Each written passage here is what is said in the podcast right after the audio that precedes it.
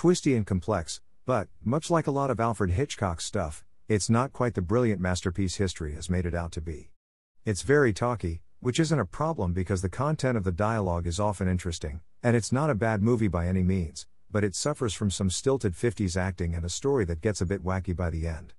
Still, it's pretty engaging, has some nail biting moments, and watching a suave, arrogant jackass planning and plotting and then having to scramble to maintain his innocence when things start going wrong is always entertaining.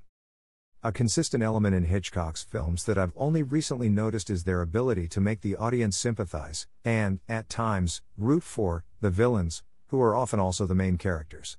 This film is no different, and is so good at making you want the clearly evil main character to succeed that spoilers you feel bad when he ultimately doesn't in the end. And spoilers I was confused as to where exactly my sympathies lay when all was said and done. Sure, the guy is clearly in the wrong, but his wife isn't exactly the saintliest of figures either. Granted, murder may have been taking it too far, but you can see why our hero would want to commit the act.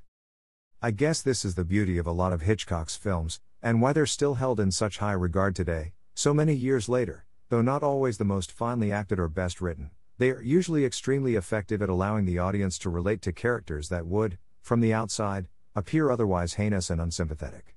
It's a difficult trick to pull, and yet, his films make it seem so effortless. It's not something you see in films these days, unfortunately, which is odd given Hitchcock's success in exploiting the idea throughout his career. You'd think someone would have continued the tradition in more modern films, but nope, not really. Odd.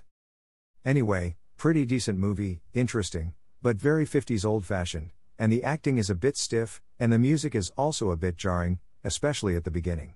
Did no one realize how silly accompanying a title such as Dial M for Murder with happy orchestral music would be?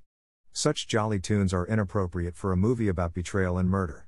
Granted, it was probably a sign of the times, and how every movie had to have uplifting music at the beginning to draw the audience in or whatever, but it's clearly out of place. A.